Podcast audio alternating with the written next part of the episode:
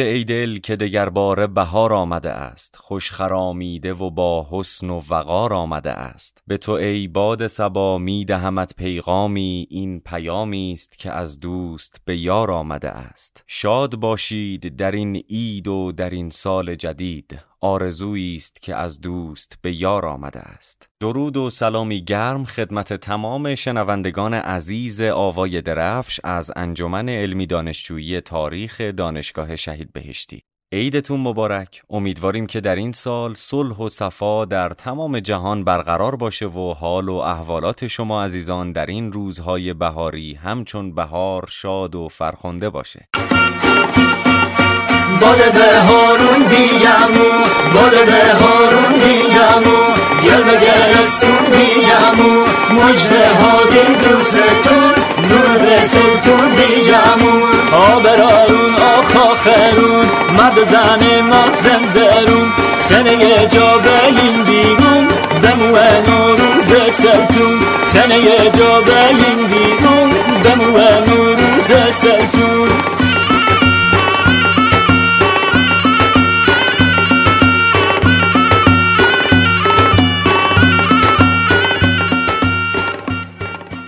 یا مقلب قلب ما را شاد کن خانه ها را ای خدا آباد کن. یا مدبر بهترین تدبیر کن. کام ما را از محبت سیر کن. یا محول حال ما را حال کن حال ما را بهترین احوال کن. سلام و عرض ادب و احترام به همه شنوندگان عزیز. من هم به نوبه خودم. نوروز رو خدمت همه هموطنان عزیز و ارجمندم. به خصوص شنوندگان محترم آوای درفش تبریک عرض می‌کنم و خوشحالم که در بخش دوم این برنامه نوروزی با موضوع اصلی نوروز در خدمت شما هستم.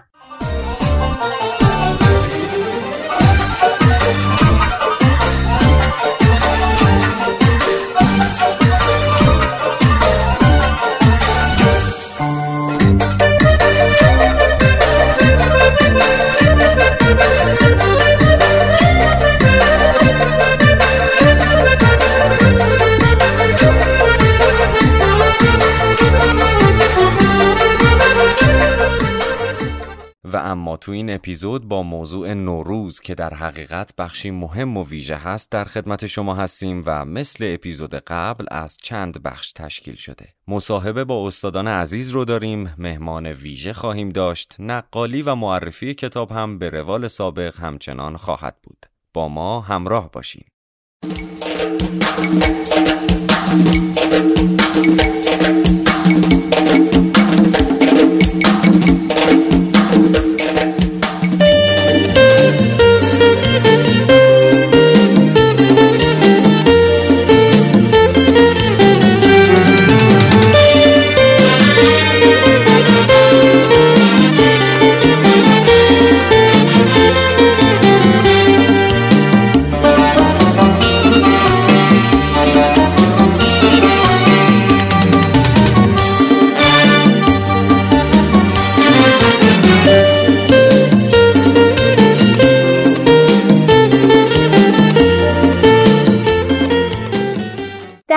راستا و در ابتدا صحبتهایی خواهیم داشت با استاد عزیز و گرانقدر دکتر نجم الدین گیلانی.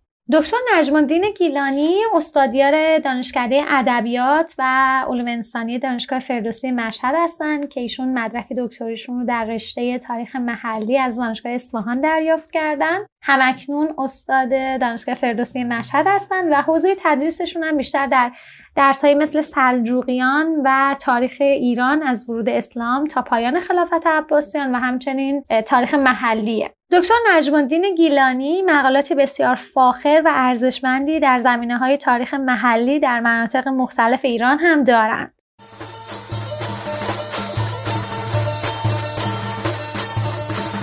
چراغ می سوزه در بالای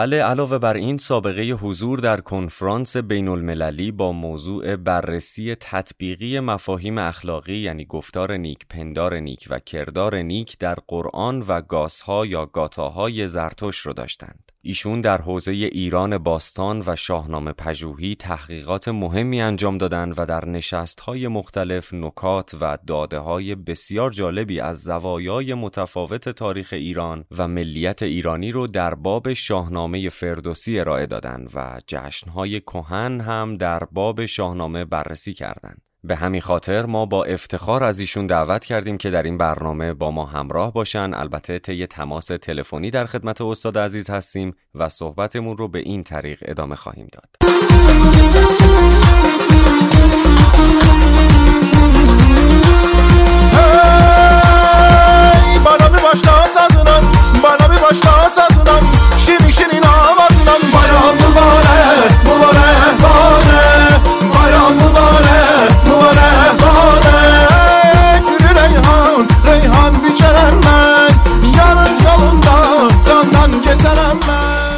خب درود بر شما آقای دکتر گیلانی عزیز. عیدتون مبارک. خیلی خوش اومدین به این برنامه. افتخاری هست برای ما که در خدمت شما باشیم. اگر سلامی هست بفرمایید. خواهش می‌کنم. با هزاران درود به شما و مخاطبان این برنامه. بنده هم خیلی خوشحال هستم که در برنامه شما حضور دارم. همه ساله بختتان پیروز باد همه روزگارتان نوروز باد با آرزوی سالی خوب و پر از موفقیت و شادکامی برای تمام مردم دنیا و ایران. خب استاد گیلانی با توجه به اینکه نوروز یکی از جشنهای باستانی ماست که همزمان با آغازین روزهای اعتدال بهار هم توی منابع دوره ایران باستان و هم توی منابع ایران اسلامی در رابطه با نوروز صحبت شده. سالی که پیش میاد در رابطه با ریشه نام نوروزه. می‌خواستم بدونم آیا در منابع پهلوی و اوستا نام نوروز اومده یا نه و فلسفه این نام چی بوده؟ حالا قبل از اینکه به این سوال پاسخ بدین لطفا بگید منظور از جشن و فلسفه جشن در متون کهن چی بوده و اصلا توی این متنها به خصوص های اوستا اشاره به نوروز شده یا خیر؟ بله نام نوروز به صورت مشخص در اوستا نیست ولی به قول جلیل دوستخواه که می‌دونیم خیلی روی اوستا کار کرده و اوستا پژوه بسیار گرانقدری است سرنخ ها و یا ردپایی از جشن نوروز در اوستا وجود دارد. به عنوان نمونه در فروردین شما گزارش های شورمندانه و رازگشایانه ای از کارکرد و نقش فروهرها و بازگشت آنها به این جهان و مهمانی ده روزه آنها اومده که بعدا هم ما اونها رو در کتاب های ابوریحان بیرونی که توضیح میده که این راز اینها چیست که مربوط به همون نوروز هست برای ما مشخص میشه. اما در کتاب های پهلوی خب اشاره های فراوانی شده. بارها از نوروز نام برده شده. مثل کتاب پهلوی دینکرد مثل کتاب بندهش و دیگر کتاب ها راجع به فلسفه نوروز هم واقعیتش اینه که انسان دنیای کهن نگاه متفاوتی به هستی داشت و نگاه مثل انسان دنیای مدرن نبود که یک نگاه مادیگرایانه به جهان هستی داشته باشه. و او خودش رو جزی از کائنات می‌دونست و یک همدلی خاصی بین انسان و طبیعت بین انسان و کائنات وجود داشت. انسان به عنوان جزی از کائنات و جزی از طبیعت همساز و همدل با طبیعت و تغییر فصول بود. به همین خاطر خب انقلابات فصلی براش خیلی مهم بود. و انقلابات فصلی جشن می‌گرفت. شما پاییز می‌شد جشن می‌گرفتن. جشن های زمستانی ما داریم جشن های تابستانی داریم. چون در نوروز یک انقلاب با شکوهی در طبیعت رخ می‌داد یک بازایی یک رستاخیز و یک تولد دوباره در طبیعت رخ می‌داد طبیعی بود که انسان ها نیز همگام با طبیعت یک بازایی و یک تحولی داشته باشند. البته در گذشته خب همه چیز با رسم و با آین و با شکوه برگزار شد با رسم آین بود جشن ها با رسم آین بود. همه چیز به تدریج. البته خواهم گفت که چون نوروز پیش از زرتشتی است. بعد از اینکه زرتشت نوروز رو پذیرفت به عنوان یک فریزه مذهبی هم به اون نگاه می‌شد و جز های مذهبی می‌شد. در واقع جشن و رامش جزی از مذهب شد و اگر کسی مثلا با موسیقی در پیوند بود با شاد بود انگار داشت عبادت خدا را کرد و همین خاطر خب نگاه متفاوتی به این جشن ها داشتن و بخشی از اون فرایزشون به حساب خب آقای دکتر با اجازهتون بپردازیم به یک مسئله مهم این که در اساتیر دوره ایران باستان به چگونگی پیدایش نوروز اشاره شده. بیشترین ارجا هم مربوط به دوران جمشید چهارمین شاهنشاه ایران هست. نظر شما در مورد چگونگی پیدایش نوروز هم از دیدگاه اساتیر و هم از دیدگاه تاریخ ایران باستان چیه و در رابطه با چگونگی پیدایش نوروز ممنون میشم توضیحاتی رو بفرمایید. ببینید جمشید پادشاه نمادینه که مثلا حتی تخت جمشید رو به که مربوط به عهد هخامنشیانه به جمشید منتصب می‌کنن و جشن نوروز رو هم همینطور به جمشید منتصب می‌کنن. البته افسانه های زیادی هم اومده که مثلا اومده در رابطه با پیدایش جشن نوروز در عهد جمشید. مثلا می‌گویند چون جمشید به پادشاهی رسید و دین نو را تجدید کرد و این کار در نوروز برگزار شد به همین خاطر به جمشید منتصبش یا در روایت دیگر اومده که اهریمن اومد و خوشسالی ایجاد کرد. درختان خوش شدن و جمشید به فرمان ایزد به سوی جایگاه اهریمن رفت و اون رو شکست داد و خیر و برکت برگذشت برگشت و این پیروزی همچون به خاطر این پیروزی همچون خورشید می درخشید و نور از بین میتافت و مردم مردمی که شکست خورده بودن فریاد زدن گفتن نو روز یا روز نو. اینو ابو ریحان بیرونی گزارش میده. یا افسانه دیگری هم هست که مثلا جمشید در تختی دیوان رو بردن و به آسمان بردن و گردونه افراشتن و جمشید چون خورشیدی تابان در آسمان پیدا بود و بر او گوهر میافشاندن و به همین خاطر می‌گفتن نوروزه که البته این از نظر اسطوره شناختی هم خیلی مهمه. جمشید پادشاه نمادینه همونطوری که گفتم. چرا روزی که جمشید به آسمان می‌رود باید ما جشن بگیریم؟ ببینید گاهی اسطوره ها پاسخی به نیازهای درونی مردم هستند. پاسخی به اون آرزوهای مردم هستند. انسان ها همواره آرزومند گسستن بندهای گیتی بوده و می‌خواستن به آسمان برن پرواز کنن و راز جهان رو بدونن و از این جهان خاکی برهن و به دنیای درون و به دنیای برین را پیدا کنن. به همین خاطر این اسطوره یک پاسخی برای اون کمبودها و خلع انسانها بوده. ضمن اینکه نوروز رو به سیاوش هم مرتبط مرتبط می‌کنن چون مشابه همین رو در اساطیر سومری بابلی و یونانی داریم. دقیقا شباهت با مرگ سیاوشه که در اون اساطیر مثلا یک ایزد مردانی را به نام دلایلی قربانی می‌کردن و چند روز بعد زنده می‌شدن. حالا روز مرگشون رو ازاداری می‌کردن و روز بازاییشون که همون بازایی طبیعته و در نوروز جشن می‌گرفتن. چیزی شبیه همون عید مردگان خودمون که میریم سر قبرستان ها و ازاداری می‌کنیم و بعدش هم جشن نوروز رو برگزار می‌کنیم. اتفاقا نرشخی و ابوریحان بیرونی در این رابطه گزارش های خوبی راجع به سیاوش میدن و گزارش میدن که چند روز قبل از عید مثلا در بخارا مردم بخارا رسمشون بود و گریه ها سر می‌دادن. صوب سیاوش را برگزار می‌کردن. زنها موی سرایی می‌کردن و همشون. این عزاداری رو برگزار می‌کردن بعدش هم جشن نوروز برگزار میشه در واقع یه نوع جشن نمادین بود نماد بازایی و رستاخیز بود که البته هم به جمشید منتصب بیشتر به جمشید به عنوان اون پادشاه آرمانی خیلی از چیزها رو به جمشید مثل سلیمان که بهش انتصاب می‌کنن. به همین خاطر اما نوروز الزاما من معتقدم که مال جمشید نیست. خیلی خیلی کهنه و به اون اساطیر اولین انسان ها و اقوام تمدن ها برمیگرده. فقط خاص ایرانیان هم نیست.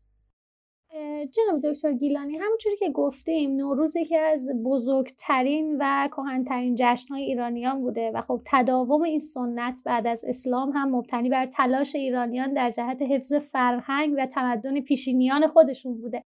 سوالی که مطرح میشه در رابطه با علت ماندگاری نوروزه. می‌خواستم بدونم علت ماندگاری نوروز در کنار اعیاد مذهبی ایران در دوره اسلامی چی بوده؟ ببینید دلایل زیادی رو می‌توان برای ماندگاری نوروز برشمرد. اصلا یکی از نگرانی های ایرانیان در زمانی که حمله ای می‌شد نه فقط عرب و مسلمان قبلش هم وقتی که ترکان حمله کردن این بود که مبادا دیگه جشن نوروز و مهرگان در کشور برپا نشه و منسوخ بشه. چنان که مثلا در شاهنامه فردوسی می‌بینیم که وقتی ساوشا به ایران حمله می‌کنه بهرام چوبین از زبان بهرام چوبین میگه بران رای بود ساوشاه به ایران که نه تخت ماند نه مهر و کلا کند با زمین راست آتش کده نه نوروز ماند نه جشن سده. یا وقتی که عرب و مسلمان هم میان می‌بینیم همین نگرانی هست. هم آتش بمردی به آتش کده شدی تیره نوروز و جشن سده. که ایرانیان به خاطر ارزشی که برای نوروز قائلن حتی وقتی که عرب و مسلمان میان در اون پیمان نامه هاشون یکی از بندهای پیمان نامه های مثلا مردم آذربایجان چنان که در منابع اومده این بوده که با جشن و پایکوبی ما کاری نداشته باشید و عرب هم کاری نداشتن با این و میپذیرفتن. نکته دیگر این که ما یک فیلسوف فرهنگ داریم به اسم کاسیرر. کاسیرر در کتاب درآمدی بر فلسفه فرهنگش میگه ادیان نتوانستند. من معتقدم میشه بگیم نمی‌خواستند. به جای نتوانستن بگیم نمی‌خواستن. بسیاری از سنت های ریشهداری که در جان و وجود مردم رسوخ کرده بود و یک پیوند خاصی جز پوست و استخوان مردم شده بود داشت نتوانستن یا نخواستن اونها رو از بین ببرن. با توجه به اینکه گفتم خدمت شما نوروز یک جشن پیشا زرتشتی بود حتی زرتشت هم نتونست اون رو از بین ببره و اومد و اون رو پذیرفت و رنگ و بوی مذهبی به اون داد. ضمن اینکه جشن نوروز با طبیعت در پیونده. و ما هیچ تمدنی هیچ پیامبری هیچ دینی نداریم که نگاه بدی به طبیعت داشته باشه. و نوروز هم در چشم موبدان زرتشتی عزیز بود هم در چشم مسلمانان عزیز بود در چشم خیلی هاشون عزیز بود. ضمن اینکه مسئله دیگری رو نباید از نظر دور بداریم. و اون سنت نیکویی که در نوروز وجود داشت باعث حفظش هم شد. چون مثلا هیوم یک کتابی داره به عنوان کاوشی در مبانی اخلاق و میاد راز این که بعضی اخلاق ها بعضی سنت ها چندین هزار سال دوام میاره میگه رازش در چیست؟ در این تنازع برای بقا. در این تنازع برای بقا اینا حتما یک چیزهایی داشتن. یکی از اون چیزهایی که نوروز در دل خودش داره اینه که سود داشت برای حاکمان و قبل از اسلام مردم در روز نوروز هدیه به پادشاه می‌دادن. البته متقابلا پادشاه هم می‌داد. خلفا که اومدن از همون ابتدا ایرانیان و اون دبیران ایرانی اون وزیران ایرانی با اون سنت قدیم در روز نوروز اون هدیه ها رو می‌دادن و اینها دیدن چیز بدی نیست. و به تدریج یک حدیث هایی هم به پیامبر و به حضرت علی و به امامان منتصب کردن راجع به نوروز که تقریبا جنبه مذهبی هم به خودش گرفت. اون احادیث مثلا این بود که مردم یک یک کسی یک کاسه پر از شیرینی پیش پیامبر برد. گفت این چیه؟ گفت این هدیه است ما در روز نوروز اون رو میدیم. گفت که نوروز روز مبارکی است. و روز خلقت جهان است. البته در اساطیر ایران هم این وجود داشت که جهان در این روز خلق شده و در اون شش روز بعد از این. یا در مورد حضرت علی هم همینطور که گفت چه روز مبارکی است و اون رو جشن بگیری در واقع به قول شریعتی میگه که با جان و ملیت ایران زنده بود نوروز و روح مذهب نیز گرفت و مقدستر و مستحکمتر شد. خیلی ممنون. آقای دکتر خب می‌دونیم که هر جشنی به خصوص عید نوروز آینها و رسم و رسومات مخصوص به خودش رو داره که ناشی از فرهنگهای مختلف ایرانیان هست. در دوره باستان هم یک سری آداب و رسوم در قبل از نوروز و بعد از نوروز وجود داشته که در دوره ایران اسلامی این رسم و رسومات یا به نوروز افزوده شدن یا همون رسم و رسومات قدیم و کهن رنگ و سبقه مذهبی گرفتن در دوره ایران اسلامی حالا با توجه به این مسئله که خدمتون عرض کردم مراسم و آینهای نوروزی از دیرباز و دوران قدیم تا به امروز با توجه به اقلیم ایرانیان چگونه بوده؟ خب ببینید نوروز همونطوری که عرض کردم یکی از مقدسترین و شادترین و خاصترین های ایرانیان بود. یک جایگاه قداست ای در فرهنگ ایرانیان داشت به گونه ای که مثلا در شاهنامه فردوسی که آینه تمام نمای فرهنگ ایرانیانه به نوروز قسم خورده میشه. به یزدان و نام تو ای شهریار به نوروز و به خرم بهار طبیعی بود که برگزاری اون هم متفاوت باشه. این جشنی که نگاه قداست ای به اون هست. به همین خاطر خب مردم تلاش می‌کردن به پیشوازش برن و رسمای گوناگونی داشتن که همونطوری که شما بیان کردید رغم اشتراک کلی که با هم دارن تفاوت‌های زیادی هم در برگزاری اون مراسم وجود داشت که ناشی از اون باورهای محلی و سنت‌های محلی بود. هر قومی مثلا نوروز رو بر اساس اون فرهنگ خاص خودش. البته نوروز می‌دونیم که به قول میر جلال الدین کزازی با عنوان درفش فرهنگی ما در آن سوی مرزها اگر داریوش هخامنشی می‌گفت که هر جایی که نگاه کنید در آن سوی دنیا نیزه مرد به نیزه مرد پارسی افتخار می‌کرد ما می‌تونیم به نیزه فرهنگیمون که همون درفشمون که نوروزه افتخار کنیم در خیلی از کشورهای دیگر هم هست. ولی نوروز رو برگزار می‌کنن با سنت های بومی و محلی خودشون. حالا بازی های محلی خودشون یا اینکه مثلا موسیقی محلی خودشون رقص محلی خودشون غذاهای محلی خودشون. ولی خب یک سری آداب هم پیش از اون که مشترک بین همشون یکی مثلا بحث زیارت قبوره و عید مرده هاست که یک اشاره هم کردم.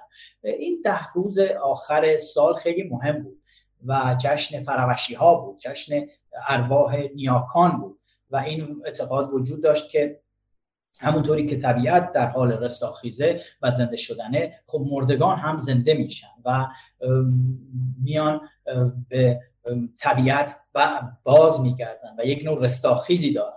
و به همین خاطر خب می اومدن قبرها رو میشستن و غذا برای مردگان می بردن همین الان که خرما و حلوا و شیرینی می‌برن قبلا غذا می بردن و ایمان راسخ هم داشتن که مرده ها میان. سبزه میکاشتن گلاب و عطر و خونه خونه تکانی می‌کردن و به خاطر اینکه مهمان ها که دارن میان فروشی ها که دارن میان با یک حالت تهارتی داشته باشه پاک باشه و روانشون ناشاد نشه و نگن که به استقبال ما نیامدن. یا مثلا لباس نو قبلا من خاطرم هست در مناطق محلی ما خودمون بچه بودیم در روز عید لباس نو می‌گرفتیم. البته اون دوره ها فرق می‌کرد. و الان ممکنه الان هر کسی هفته یک بار لباس نو بگیره ولی اون دوران ها در عید رو فقط لباس ها رو عوض می‌کردن و همین خودش اتفاقا فلسفه مهمی پشتشه. همین لباس نو برتن کردن. چون می‌دونیم که طبیعت رخت نو میپوشه و ما در طبیعت همونطوری که ارز کردم انسان ها جدایی از طبیعت همگام با طبیعت و همساز با طبیعت بودن. ما در طبیعت می‌بینیم حتی مار هم در سال یک بار پوستریزی می‌کنه. حتی حیوانات در فصل بهار اون کرک قدیمیشون رو میریزن. گاو گوسفند حتی پلنگ رنگ عوض بنابراین طبیعی بود که این سنت ها باشه و یا اینکه مثلا اون دید و بازدیدی که وجود داره و اون روبوسی که می‌کردن خودش پر از فلسفه است. یعنی چون من در شاهنامه هم می‌بینم و در متون حتی ابو ریان بیرونی هم گزارش میده یکی از فلسفه های نوروز بحث مهربان تر شدن و دل از کین شدن دل از کین شستنه و باید دل از کین بشوری. و پادشاهان هم در همین روز جشن می‌گرفتن و دل از کین میشستن و هدیه می‌دادن و روبوسی می‌کردن.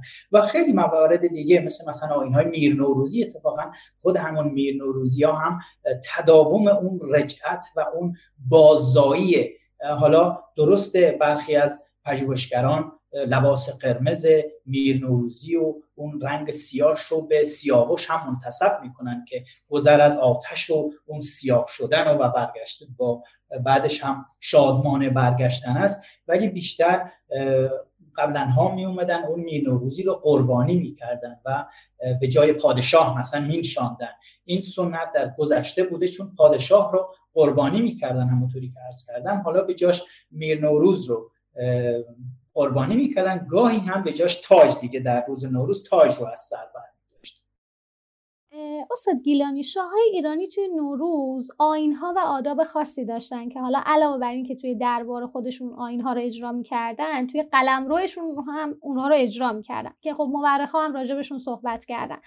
با توجه به اینکه در مورد آینها در ایران باستان زیاد صحبت شده ما این بار می‌خوایم در رابطه با آداب و آینهای ایران اسلامی صحبت بکنیم. سوالی که پیش میاد در رابطه با اینه که این نوع آین هایی که شاهنشاهان ایران در نوروز در دوره اسلامی تا دوره صفوی انجام می‌دادن چی بوده؟ ببینید واقعیتش اینه که جدایی بین ایران قبل از اسلام و بعد از اسلام به لحاظ فرهنگ سیاسی و اندیشه سیاسی نیست و خلفا و سلاطین ایران بعد از اسلام یک الگوگیری از ایران قبل از اسلام و سلاطین پادشاهان قبل از اسلام کردن. حالا از طریق خداینامه ها و اندرزنامه ها و سیر و هایی که حالا یا براشون مطالعه کردن یا خودشون در منابع بیشتر به بارعام پادشاهان در نوروز اشاره شده. اما این بارعام همونطوری که عرض کردم یک مجلس خشک و توخالی و بیفایده نبود بلکه یک فلسفه عمیقی پشتش بود. و اون فلسفه همین که نوروز به معنی بازایی و تولد دوباره و فراموش کردن و مهربانی کردن و دل از کین شستنه به طوری که در شاهنامه فردوسی مثلا در مورد جشن نوروز اومده به هر سو یکی جشنگه ساختن. دل از کین و نفرین بپرداختن. این روز روز دوستی و مهربانی و روبوسی و رفع کدورت بود. بنابر شواهد بسیاری وجود داره که پادشاهان در این روز مجرمان رو میبخشیدن زندانیان رو میبخشیدن چیزی که همین الان هم اتفاق میفته و به همدیگر هدیه می‌دادن. درباره بارعام ها بارها در شاهنامه صحبت شده که مثلا وعده های عدل و درستکاری و زندگی بهتر و رعیت پروری می‌دادن. حالا ابو ریحان بیرونی میاد گزارش میده که مثلا آین این گزارشی که ابو ریحان بیرون در قرن چهارم میشه سرلوحه کار سلاطین ایران بعد از اسلام هم قرار می‌گیره. یعنی وقتی که دبیران و خردمندان و وزیران حرفی می‌زدن می‌گفتن که در ایران پیش از اسلام این گونه بوده برای این بود که اون سلطان عهد خودشون هم به اون عمل کنه. میگه که آین ساسانیان در این ایام این بود که پادشاه به نوروز به مردم اعلام می‌کرد که برای ایشان جلوس کرده که به, به آنها نیکویی کند.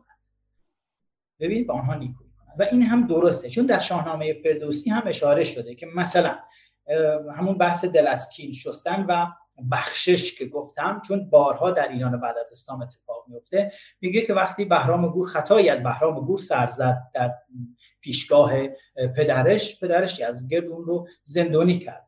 و بهرام فقط در روز جشن نوروز و مهرگان این حق رو داشت که پدر رو ببینه. به ایوان همی بود خسته جگر. ندیدم در اون سال روی پدر مگر مهر و نوروز و جشن سده که او پیش رفتی میان رده. بیحقی بارها به نوروز اشاره کرده که امیر مسعود مثلا به جشن نوروز می و داد این روز را می‌داد. داد این روز را می‌داد چی بود؟ و اشاره می‌کنه در ادامه که کهتران به آوردن هدیه ها کهتران به آوردن هدیه ها حتی اشاره می‌کنه مثلا در همون زمان مسعود که سلاطین آل کاکویه مثلا اله دوله کاکویه هدیه می آورد چیزی که در زمان هخامنشیان در تخت جمشید پادشاهان کوچکتر می آوردن برای شاهنشاه. شاهان مناطق محلی می آوردن هدیه ها رو در روز نوروز برای پادشاه. حالا در ایران و بعد از اسلام هم می‌بینی بیحقی به همین اشاره می‌کنه که کهتران به آوردن هدیه ها و امیر هم داد به نگاه داشتن رسم و این نگاه داشتن رسم هم اتفاقا باز در منابع بعدی مثل مثلا سیاست نامه خاج نظام الملک به اون اشاره شده و توضیح بیشتری داده که مثلا در نوروز مهرگان فرمان روایان ایران می اومدن بار عام می‌دادن.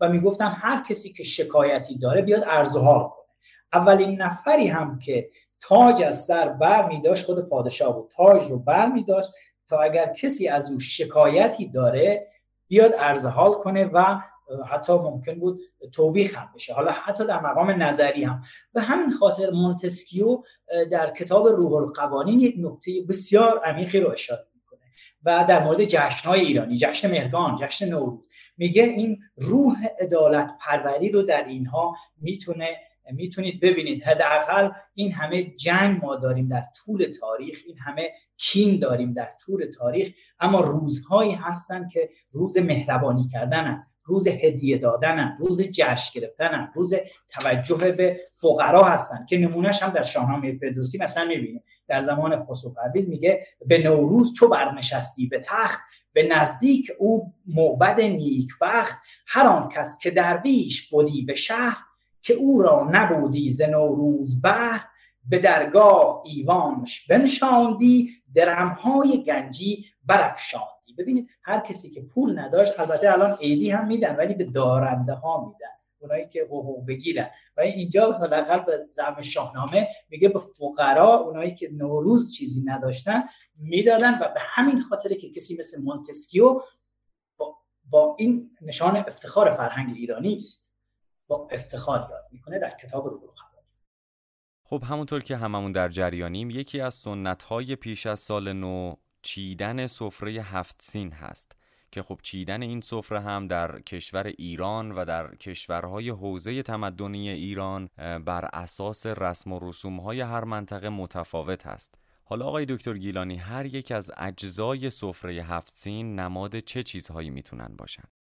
ببینید من ابتدا می‌خوام عرض کنم که اصلا هفت سین ابتدا اصلا فلسفهش چیه؟ چون بخشی از این به عدد هفت برمیگرده. چون در منابع خیلی به این سین ها توجه نشده یا نیامده. اولا ببین عدد هفت در بین بسیاری از اقوام ملل تمدن ها و ادیان مقدس بوده. مثل هفت دریا هفت آسمان هفت تواف کعبه هفت وادی عرفان هفت خان رستم هفت امشاسپندان و بسیاری از پژوهشگران هم همین هفت سین رو هفت امشاسپندان زرتشتی میدن مثل اردیبهشت و خرداد و امرداد و شهریور و بهمن و اسفند و سپنتامینو و عدد هفت همونطوری که گفتم در بین حتی اقوام ایرانی همین الان هم. امروزه مثلا شما وقتی که در لورستان عروسی می‌بینید عروسی ها هفت شبانه روزه. هفت ساز و هفت دهل میارن. و یه نکته بسیار ظریفی این که در برخی از نقاط در گیلان و در لورستان می‌بینید در شب عروسی هفت ظرف غذا و هفت رقم غذای متفاوت در هفت ظرف بر سر هفت دختر میارن و به حالت نمایشی برای عروس میارن. این رو در لورستان بیشتر انجام خب اینا سرنخهای خوبی برای اینکه ما منظور ابو ریحان بیرونی رو درک کنیم. وقتی که میگه هفت سین عبارت هست از هفت قسم یا هفت نوع غله یا سبزه که بر سر هفت استوانه یا هفت ستون در کنار خانه میگذاشتن که سبز بشه. و به همین خاطر حتی هفت سینی هم میگن چون بر سر هفت تا سینی بودن. و مهداد بهار میگه این هفت سین ارتباط با اون هفت سیاره ای داره که به گمان انسانهای قدیم سرنوشت بشر در دست اونها بود. و اگر کسی نظر لطف این هفت ستاره رو به خودش جلب می‌کرد خوشبخت بود. این هفت چیز البته همگیشون با سین هم آغاز نمیشن. حالا هفت سین رو داریم ولی سفره ما همش سین نیست. چون مثلا کتاب مقدس هست یا قرآن یا در قبل اوستا یا شاهنامه فردوسی که با سین نیست. شیر هست شم هست آینه هست تخم هست که همشون نمادهای خاصی هم هستن. تقریبا همگی نماد و سمبل برکت و روزی و تندرستی و عشق و مهربانی هستن. مثلا تخم مرغ سمبل باروری و تندرستی است. سیر از دیر زمان به عنوان دارو بوده برای تندرستی و می‌گفتن که هزاران درد رو می‌تونه درمان کنه. یا اسفند جدا از اون خاصیت زدوفونی کننده ای که داره و بحث دفع چشم زخم نام مقدس یکی از انشاسپندان زرتشتی هم هست. و همین الان هم در خود خونه من که با سنت های محلی آشنا هم یک خوشه هایی از اسفند به طریق بسیار زیبایی چیده شده و در خونه روستاییان هم اگه شما برید در لورستان و جاهای دیگه ببینید اینها رو هنوز زینت بخش خونه ها هست اسفند. یا سیب که یک میوه بهشتی نمادی از عشق و سماق نماد محبت سنبل هم همینطور خوشبو سنجد بوی خوشی داره. حالا محرک عشق و دلباختگیه سبزه که نماد برکته و از خیلی خیلی قدیم و دنیای کهن به اون نگاه خاصی می‌شد. سکه هم که نماد پول و ثروت و هر کدوم از اینها هم یه موکلانی داشتن. در مجموع بحث هفت سین روش هنوز اتفاق نظر وجود نداره سینهاش. که آیا باستانی هست یا نه این سینها ولی اینکه هفت ظرف می آوردن و بر سر اون دانه های هر غله ای رو میکاشتن که به قول ابو ریحان بیرونی متوجه بشن ببینن این سال برای کدوم قله خوبه. برای گندم خوبه برای جو خوبه برای عدس خوبه برای نخود خوبه لوبیا. برای کدوم بهتر داره رشد می‌کنه. فلسفهش بیشتر از این جنبه خیلی ممنون آقای دکتر گیلانی گرامی. بسیار توضیحات ارزشمند و اطلاعات پرفایده بود که با وجود ارزشمند شما تو این برنامه تونستیم بهرهمند بشیم ازشون. اگر صحبت پایانی هست بفرمایید در خدمت شما هستیم. سپاسگزاری می‌کنم. ممنون از اینکه به ما افتخار دادید که در جلسه شما باشیم. نوروز به عنوان رمز اتحاد ایران بزرگ فرهنگیه و اون درفش فرهنگی ماست که خوشبختانه از پس هزارها گذشته و موانع زیادی رو در نوردیده و به ما رسیده و فلسفه های بسیار زیادی پشت اون هست و امیدوارم که ایرانیان همچنان که در گذشته های دور تا کنون تونستن پاس بدارن این سنت های نیکوی نیاکان رو که باعث همگرایی ما میشه باعث شادابی ما میشه باعث میشه که ما حداقل بهانه بشه در این دنیایی که مادیگرایی بیداد می‌کنه. در این دنیایی که از همگسیختگی بیداد می‌کنه. در این دنیایی که ما کمتر به گرد هم میریم با خانواده ها میشینیم دید و بازدید داریم یا دلها پر از کین شده بتونیم با مهربانانه تر باشیم با همدیگه روابط بهتری داشته باشیم و از این درفش فرهنگیمان پاسداری کنیم. همه ساله وقتتان پیروز باد همه روزگارتان نوروز باد. سپاس از شما استاد گیلانی عزیز. ممنونم که وقت گذاشتین. سال نوتون مبارک. امیدوارم که سال خوبی داشته باشیم همچنین خدا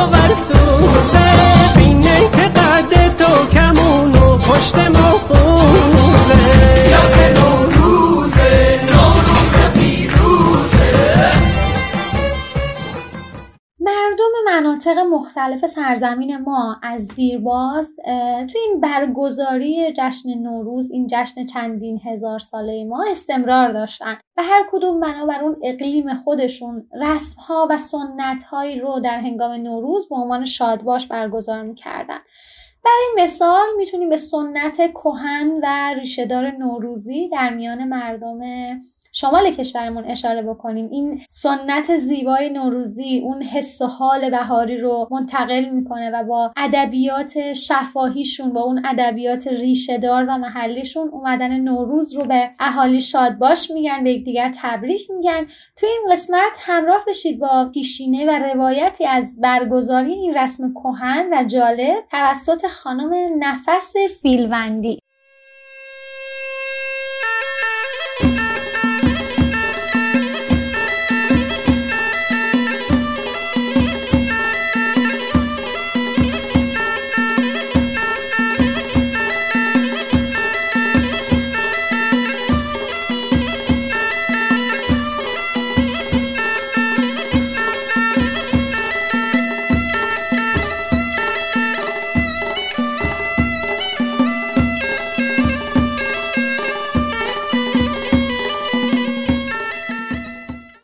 سنت نوروزخانی.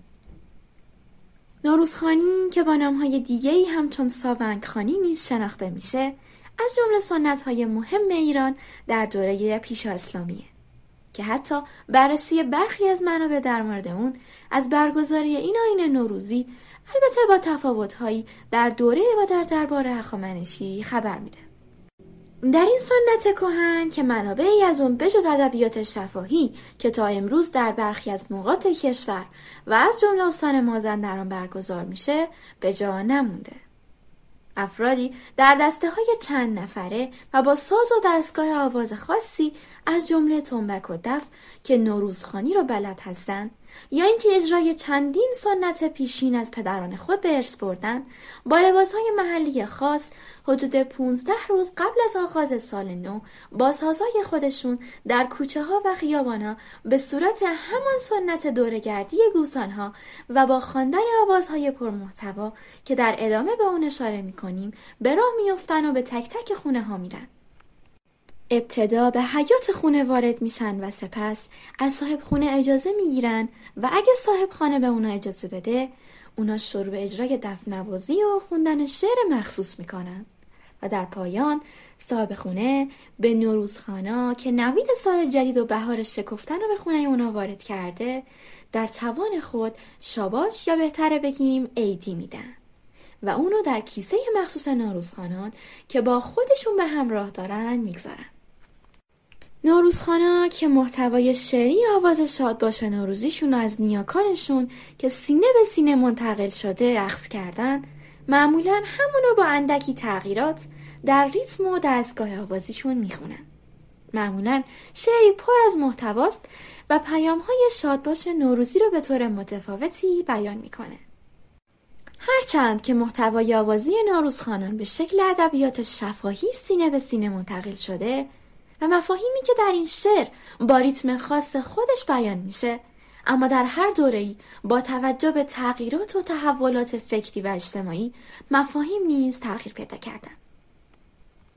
در دوره پیشا اسلامی و خصوصا در دوره هخامنشیان شعری که خونده می‌شد بیشتر در ستایش و بیان فضایل شاهان و اهورامزدا و در خدمت بیان اصول دینی زرتشتی بود. و همچنین مزامین بهاری و شکفتن طبیعت هم در برداشت. اما با ورود اعرا و پذیرش فرهنگ اسلامی ستایش شاهانه جای خودش رو به بیان فضایل امامان معصوم و شیعیان و روایات اسلامی و مذهبی داد. البته مزامین بهاری که در ستایش نعمتهای طبیعی خدا در فصل بهار بر زمین شکوفا می‌شد نیز همچنان ادامه یافته.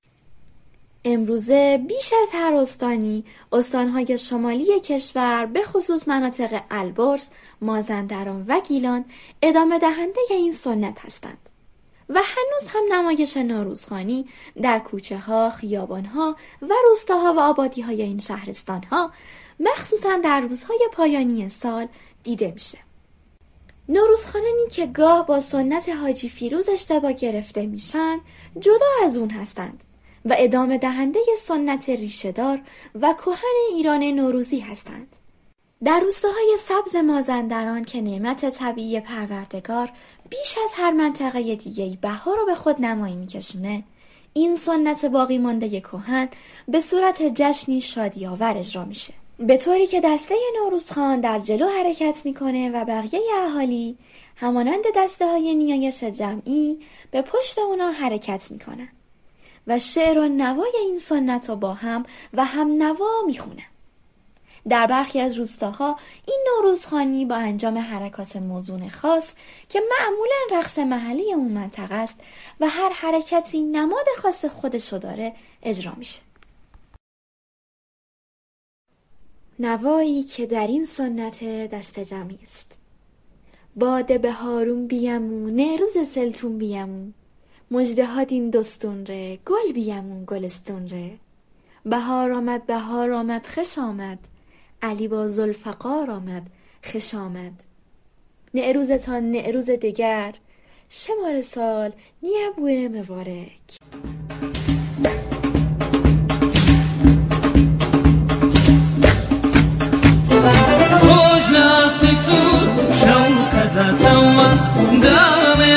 دالم سالیش نور ساتوا سروش سر وەکیو جوانیێنوێنێ واگە بچی ڕازا و ئەرخۆیە خەمڵێنێ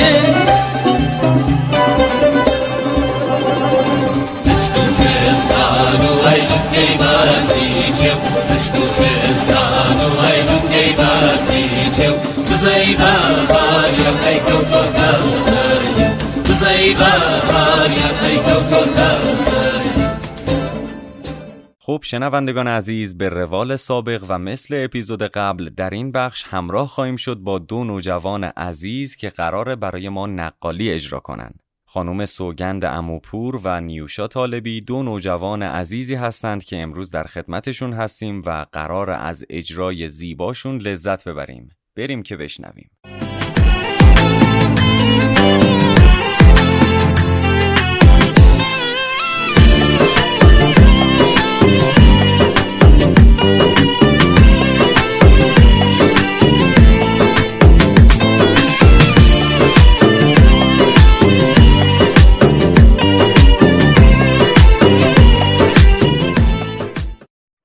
می ستایم فروهر جمع رهرو نظام هستی از خاندان ویونگهان را. آن توانای دارنده رمه های فراوان را. برای پایداری در برابر آزار دیوان و برای پایداری در برابر خشکی گیاه و برای پایداری در برابر مرشونه دیو خشکسالی. فروردینیش بخش 29 کرده 130 آین شش هزار ساله نوروز از کهنترین آینهای اقوام هند و ایرانی است که هر سال از اول فروردین تا سیزده ماه به شکل آینی برگزار می شد. این آین در دو بخش نوروز کوچک و نوروز بزرگ انجام می نوروز کوچک پنج روز اول فروردین بود که شاه بار عام می‌داد و نوروز همگانی نام. در این پنج روز روز اول اعلام نوروز بود و روز دوم بار دادن دهقانان و خاندان سلطنتی. روز سوم روز موبدان و روز چهارم روز بار خیشان و درباریان بود. در این پنج روز نوروز همگانی به پایان می رسید و روز ششم نوروز بزرگ و جشن ویژه شاه بود. پس از آن تا سیزده فروردین جشنها و آینهای نوروز چون گستراندن سفره نوروزی آماده کردن خانه برای فرود روان مردگان آب پاشی قاشق زنی آتش افروزی بر پشت بام خانه ها کوسه برنشین یا امون نوروز با مشارکت عموم برگزار می شد. انتخاب میر نوروزی که از سنت های ریشهدار نوروز است در پنج روز اول یعنی در نوروز کوچک برگزار می شد. میر نوروزی شخصی بود که به مدت پنج روز به جای شاه حاکم کشور بود و شاه در این پنج روز قدرتی نداشت. حافظ نیز در سخنی به این موضوع اشاره کرده است. سخن در پرده می‌گویم چو گل از غنچه بیرون آی که بیش از پنج روزی نیست حکم میر نوروزی. برپا داشتن نوروز در اساطیر به جمشید پادشاه افسانه‌ای هند و ایرانی نسبت داده شده است. جمشید پس از آنکه آریا ایران را از سرزمین های سرد و تاریک به فلات گرم و حاصلخیز ایران کوچاند و بر دیوان و اهریمنان پیروز شد جشنی برپا کرد و آن را روز نو نام نهاد. این روز همزمان با آغاز بهار و روز اول از فروردین ماه بود. از آن پس به یاد جمشید این جشن هر ساله با رسوم خاصی برگزار می شود اما فلسفه این نوروز چیست؟ شاید شگفت زده شوید اگر بدانید افزون بر جمشید کیومرس و سیاوش هم با نوروز در ارتباط هستند نوروز بازمانده آین بازگشت ایزد شهید شونده یعنی سیاوش است زمانی که سیاوش که نماد ایزد گیاهی و سبزی است کشته می شود سختی و سردی و تاریکی بر جهان حاکم می گردد. کشته شدن سیاوش پیش از نوروز اتفاق می افتد. در پنج روز اول آین نکوداشت سیاوش در روز ششم کین سیاوش و پس از آن بازگشت سرسبزی و روشنی به جهان است. وجود نمادی چون امو نوروز یا حاجی فیروز بازسازی چهره سیاوش است. رنگ سیاه امو نوروز نماد بازگشت سیاوش از جهان مردگان و لباس سرخ آن حاکی از کشته شدن سیاوش است. این نماد با پایان یافتن زمستان و آغاز بهار با لباسی سرخ و صورتی سیاه از جهان مردگان باز می گردد و این بازگشت با شادی و آوازخانی همراه است تا نوید بخش جان گرفتن زندگی و سبزی در جهان باشد. بدین شایستگی جشنی بدین بایستگی روزی ملک را در جهان هر روز جشنی باد و نوروزی.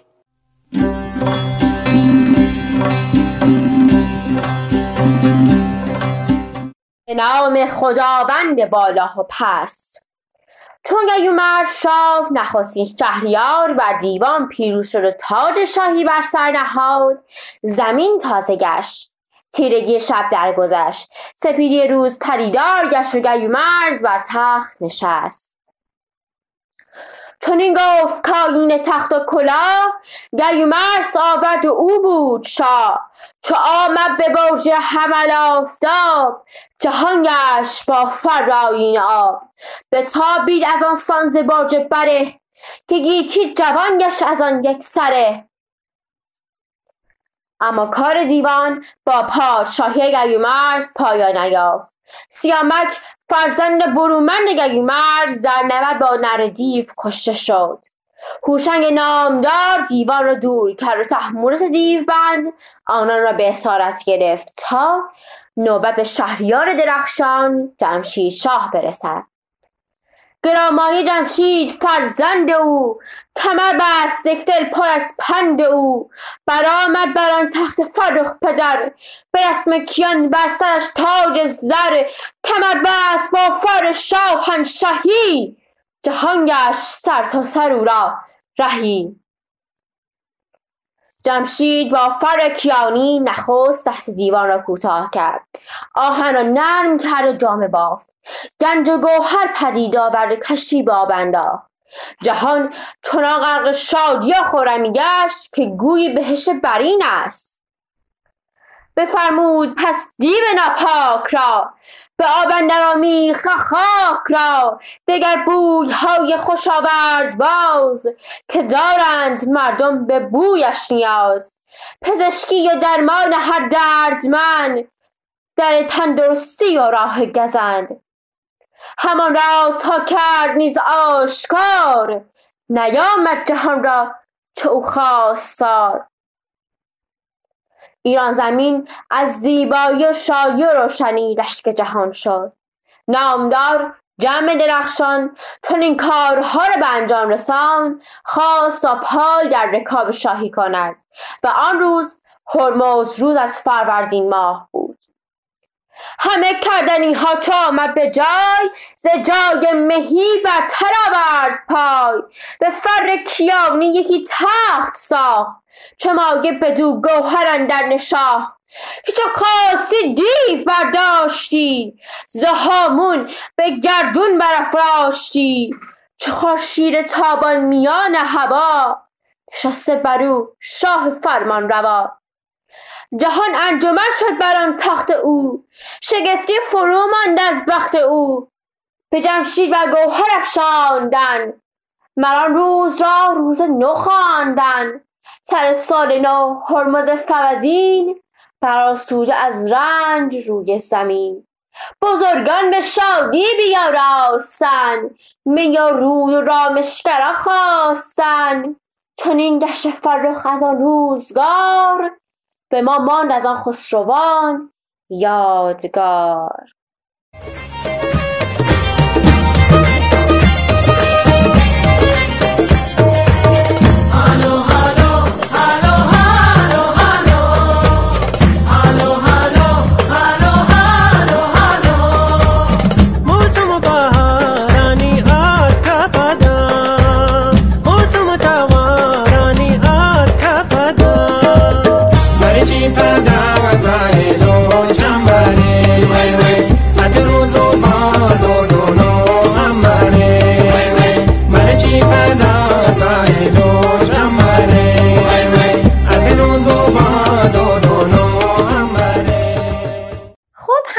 گفتیم نوروز یکی از قدیمی ترین جشن های ما ایرانی هست که در طول تاریخ حالا با وجود حکومت ها و گرایش های مختلف دینی و مذهبی که توی این حوزه تمدنی ایران بزرگ بوده همچنان پابرجاه و مورد توجه ساکنان این حوزه تمدنیه بررسی منابع مهمی که از دیرباز و زمان بزرگانی مثل جناب حافظ سعدی و خیام به جا مونده و توی فضای روزگاران اون روزای قدیم به خصوص رسم ها و اعیاد کهن ایرانی رو بررسی می‌کنه برای ما خیلی با اهمیته.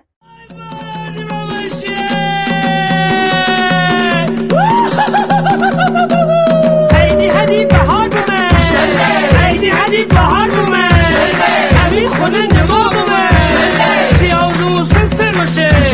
نیک بدی ارزی در باشه. نیست باشه تی کارسه. با بودی بیجانسه. هنده بهار تحتا دکته ایشالله ایشالله خوشه. خوشو تو خون تیاره که خوره که براره که جوفشونی بول زنی. بزیم باشیم دریا زنی. آب دریا به هم زنی. بهار بومه بره بومه بهار بومه بره بومه خنده بهار داده داده کده بله در کنار این اهمیت انگار سخنان این بزرگان با همون ادبیات خاص خودشون تو گوش ما زمزمه میشه و بنابراین این نوع از سخنان مکتوب اونها همیشه قابل توجه و دوست داشتنی واقع شدن. برای همین خدمت شنوندگان عزیز عرض کنم که تو این بخش به سراغ یکی از این منابع مهم یعنی نوروزنامه عمر خیام به تصحیح مشتبا مینوی رفتیم. بشنویم معرفی کوتاهی رو از این منبع مهم در مورد نوروز از حکیم خیام نیشابوری.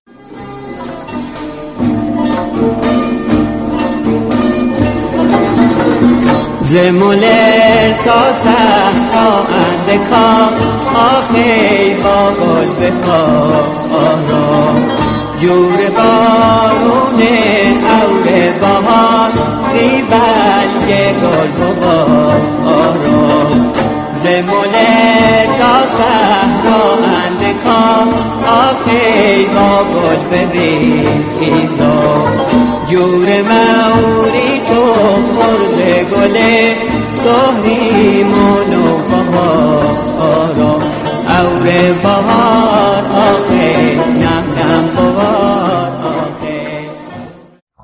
همونطور که توی این برنامه و برنامه قبلی متوجه شدین معرفی کتاب در رابطه با نوروز به عنوان یک بخش مهم توی این ویژه برنامه ماست.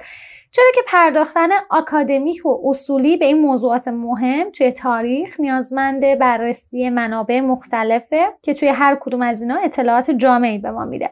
منابع و محاخذ در باب نوروز حالا به طور کلی جشنهای باستانی به تعدد وجود داره. و به همین دلیل ما در این برنامه علاوه بر کتاب نوروزنامه از حکیم خیام نیشابوری که در بخش قبلی معرفی شد و میشه گفت به نوعی منبع دست اول محسوب میشه قصد داریم دو کتاب از پژوهش‌های جدید و مفید رو که هر دو توسط یک پژوهشگر این حوزه تعلیف شده بررسی کنیم. و چه خوب میشه که روایت و معرفی این دو کتاب ارزشمند از زبان خود نویسنده باشه. نویسنده ای که در علم و دانش این سرزمین و در زمینه ایران شناسی نامی آشنا داره. جناب آقای آرمین هیدریان دو کتاب ایشون در باب نوروز که قراره در این برنامه معرفی اون دو کتاب رو از زبان خودشون بشنویم. دانشنامه نوروز و نوروز در دو سوی آستارارود هست. البته ایشون کتاب دانشنامه نوروز رو به صورت مشترک و با همکاری سرکار خانم نیوشا دقیقی ماسوله تعلیف کردند.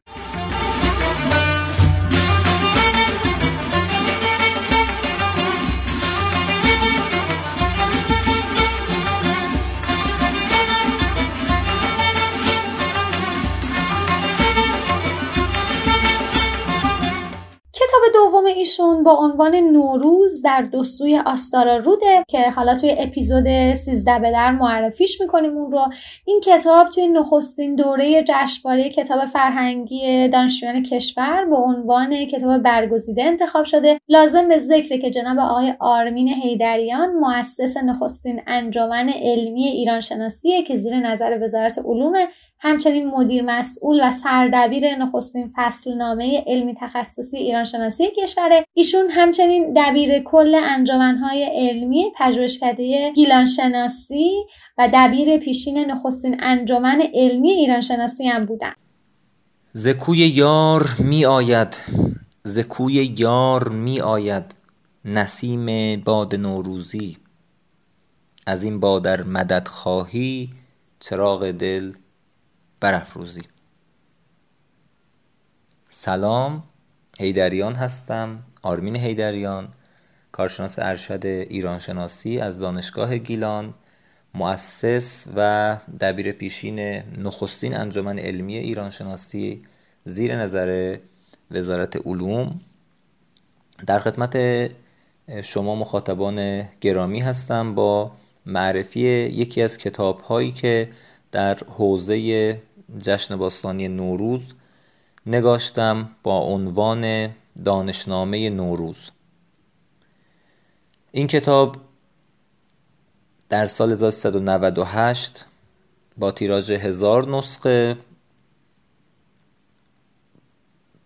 در انتشارات دهسرای رشت در قطع رحلی و 304 صفحه منتشر شد. کتاب دارای نویسندگان مشترک هست به این معنی که بنده این کتاب رو نوشته بودم و از اونجایی که یکی از دوستان بنده این لطف رو کردند که در بحث چاپ و هزینه ها بنده رو یاری کردند و البته مقالاتی هم داده بودند اسم ایشون هم به لیست نویسندگان کتاب اضافه شد. خب همونطور که ارز کردم کتاب از سه بخش و سه گفتار تشکیل شده. گفتار اول برمیگردد به معرفی آن کشورهایی که جشن باستانی نوروز نوروز در اونها رایج هست. شامل کشورهای مستقل کشورهایی که به حالت جمهوری خودمختار اداره میشن و کشورهایی که حالت نیمه خودمختار دارند و تحت قیومیت کشورهای مطبوع خودشون هستند. این بخش بیشتر جنبه توصیفی داره هرچند خالی از بحث های تحلیلی هم نیست. علاوه بر این کشورها آین ها و سنت های جالب مردم استان های مختلف ایران به تفکیک اقوام.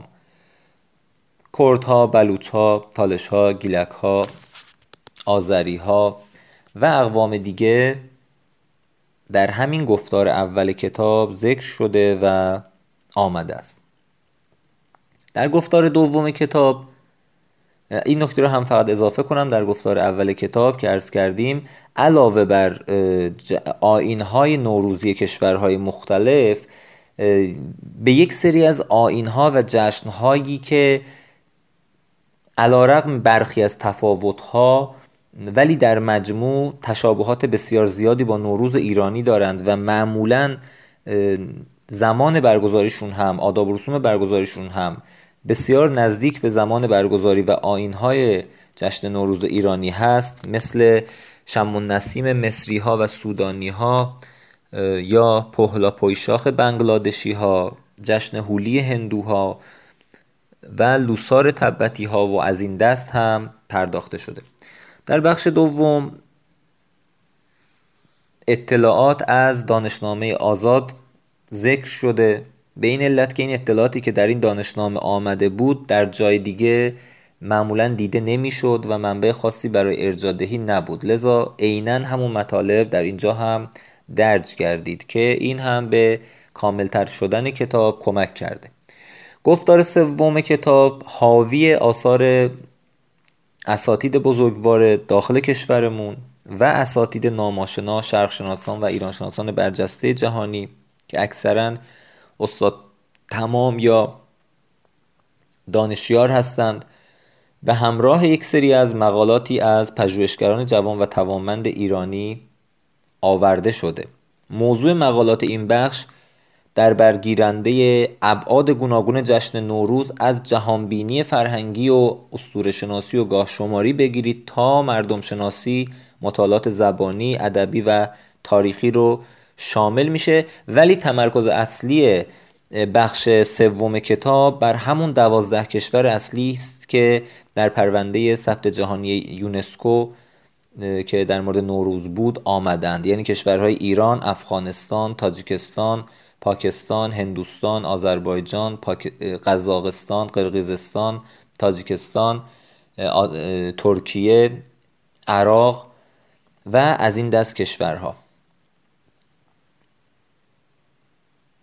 همینطور در پایان کتاب به پیوست تصاویر بسیار زیبا و کمتر دیده شده ای از نوروز در جهان ایرانی و کشورهای دیگه ای که یا یک قوم ایرانی در اونجا ساکن هست یا اقوام مهاجر ایرانی هستند یا زمانی جزو حوزه سیاسی ایران بودند و یا اینکه الان هم در حوزه فرهنگی در واقع جهان ایرانی واقع هستند یا نفوذ فرهنگ ایرانی در اونجا بسیار بوده پرداخته شده است. اما اگر بخواهیم به یکی از مباحثی که در کتاب اومده اشاره کنیم شاید بهتر باشه به ریشه های نوروز بپردازیم.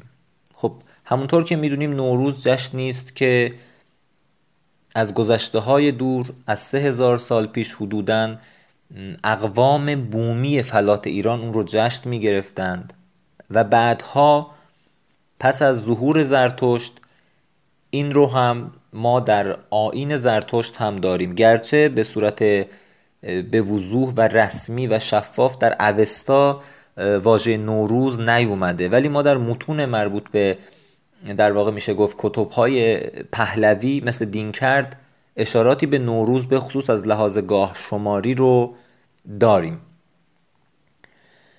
در آثار تاریخی هم اگر کندوکاوی کرده باشیم قطعا می‌دونیم که تخت جمشید پایتخت بهاری پادشاهان هخامنشی بود و در واقع اون تصاویر و نگاره هایی که ما می‌بینیم در دیواره های تخت جمشید از مردم ملل مختلف جهان هدایایی رو برای پادشاه ایران میارند این مربوط هست به جشن باستانی نوروز. حتی اون نگاره این که شیر که در واقع نماد خورشید هست و نماد سال نو هست گاو رو که نماد ماه و نماد فصل سرما و در واقع گذشته هست سال کهنه هست رو هم که داریم برمیگرده باز به نوروز. حکیم ابوالقاسم فردوسی در شاهنامه ابوریحان بیرونی در التفهیم و خیام نیشابوری در نوروزنامه به صورت کامل و جامع در مورد نوروز صحبت کردند که گویا جمشید شاه پیشدادی ایران در حال گذر از شمال ایران بوده است که به منطقه ای از آذربایجان می‌رسه و در اون روز چون بر تختی سوار بود که تاجی از طلا هم بر سر داشت خورشید میدرخشیده و تلعلع می‌کرده این تاج طلایی جمشید شاه به طوری که انگار دو خورشید در آسمان هست. لذا این رو جمشید شاه به فال نیک می‌گیره و به ایرانیان فرمان میده که ستایش خداوند کنند و اون روز رو جشن بگیرند و به این صورت میشه که به گل حکیم توس جهان انجمن شد بر تخت اوی شگفتی فرو مانده از بخت اوی. به جمشید بر گوهر افشاندند مران روز را روز نو خواندند. سر سال نو هرمز فرودین برآسود از رنج روی زمین. چنین جشن فرخ از آن روزگار به ما ماند از آن خسروان. یکی از جنبه های مهم جشن نوروز علاوه بر این مسائل اساتیریش این هست که این جشن بسیار می‌تونه در زمینه برقراری صلح و دوستی در اوراسیا مخصوصا کارآمد باشه و به کارگیری ظرفیت های نوروز در دیپلماسی فرهنگی رو به ویژه در چارچوب دیپلماسی عمومی بنده توصیه می کنم و امیدوارم که متولیان جشن نوروز که قدمتی این جشن با چند هزار سال داره و سرشار از محتوای شادی بخش و صلحآفرین و همگرایانه هست رو بیش از این ارج بنهند و بتونند از این در راستای ارز کردم گسترش صلح و دوستی در منطقه استفاده کنند. این کتاب تا این لحظه ای که بنده با شما صحبت می کنم تنها کتابی است که به نوروز در 60 کشور جهان پرداخته چه در ایران و چه در خارج از ایران.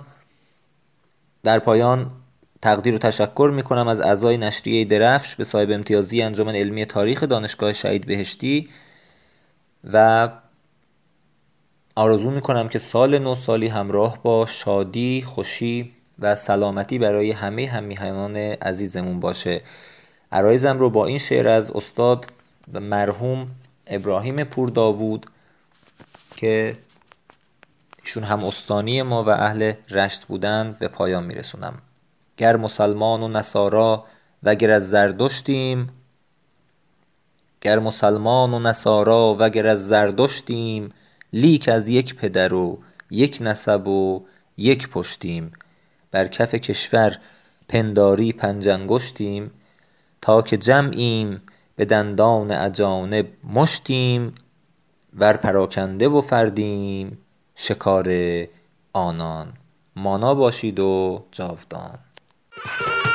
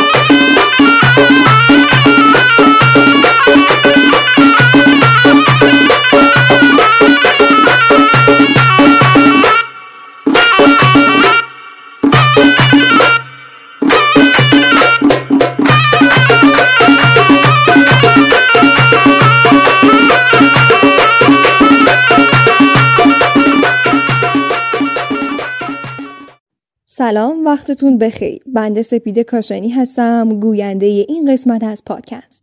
تا انتها با ما همراه باشید.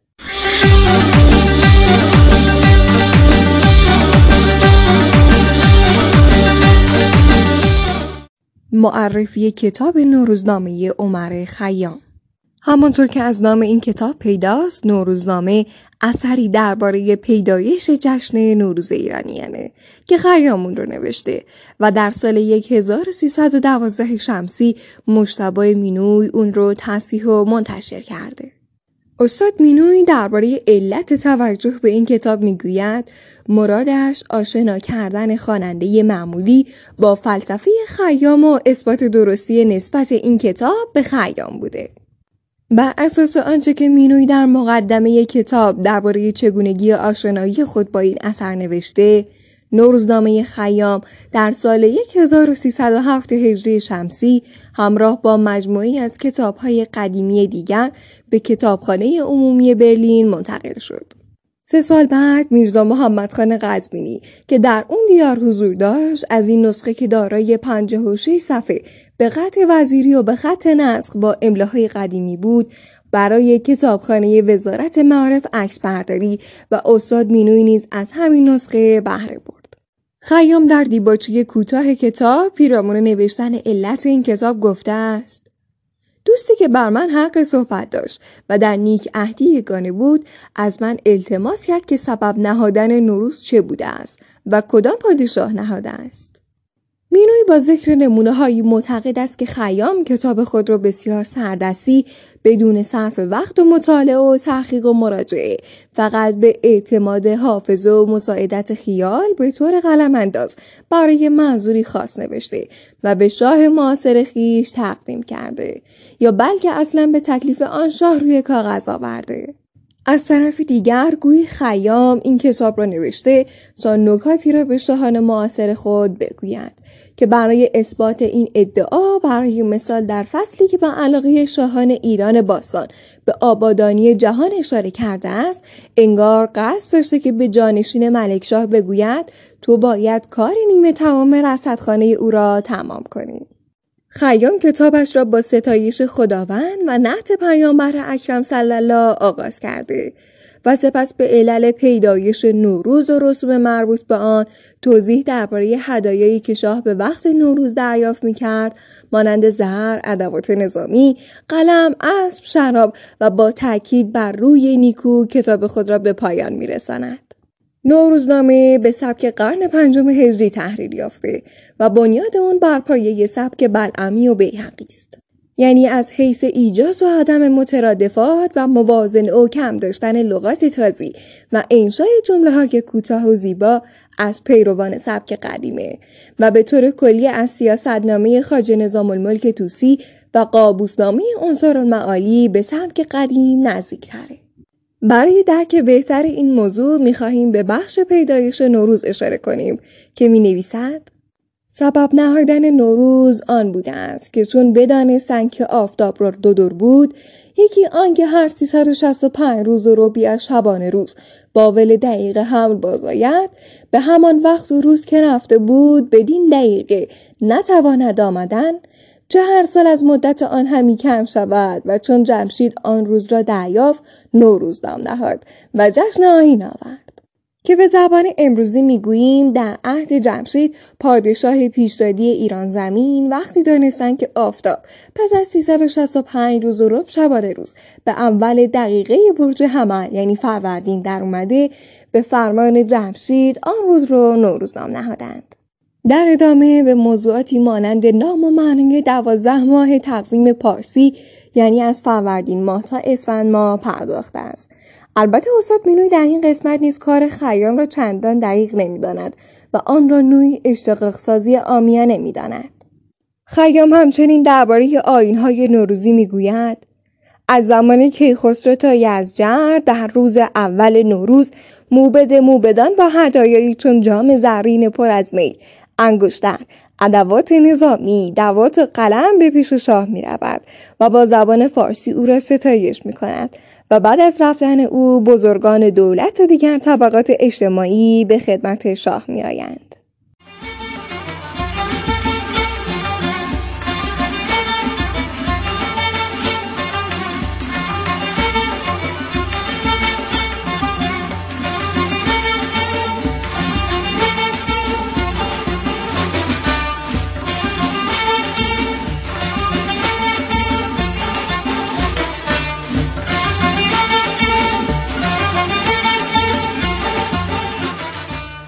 بسیار عالی. خیلی ممنونیم از سرکار خانم سپید کاشانی و جناب آقای آرمین هیدریان خب عزیزان به پایان این اپیزود از ویژه برنامه آوای درفش رسیدیم که با موضوع نوروز در خدمت شما بودیم. از مصاحبه داشتیم تا مهمان ویژه و نقالی و معرفی کتاب. اما بدونید که این آخرین اپیزود نبود و همچنان ادامه خواهد داشت. ما رو در روز سیزده به در با ویژه برنامه سیزده به در حتما دنبال کنین. سرسبز ترین بهار تقدیم تو باد آواز خوش هزار تقدیم تو باد.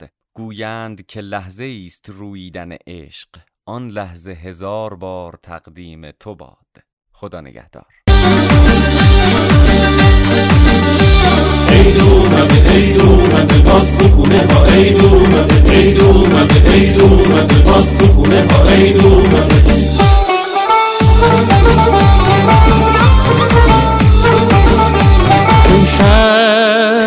امشب شب عید خنده سر کن از پنجره شادی رو خبر کن.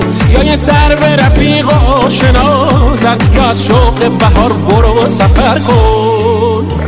عیدی بده بچه ها رو یالا اگه خوشتیب شدن بگو مشالا هر کی عیدی از شما بگیره مثل اسفن میشه و میپره بالا.